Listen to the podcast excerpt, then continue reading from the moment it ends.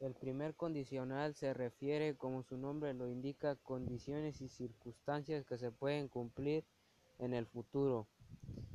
Algunos ejemplos de la forma afirmativa se los diré en inglés.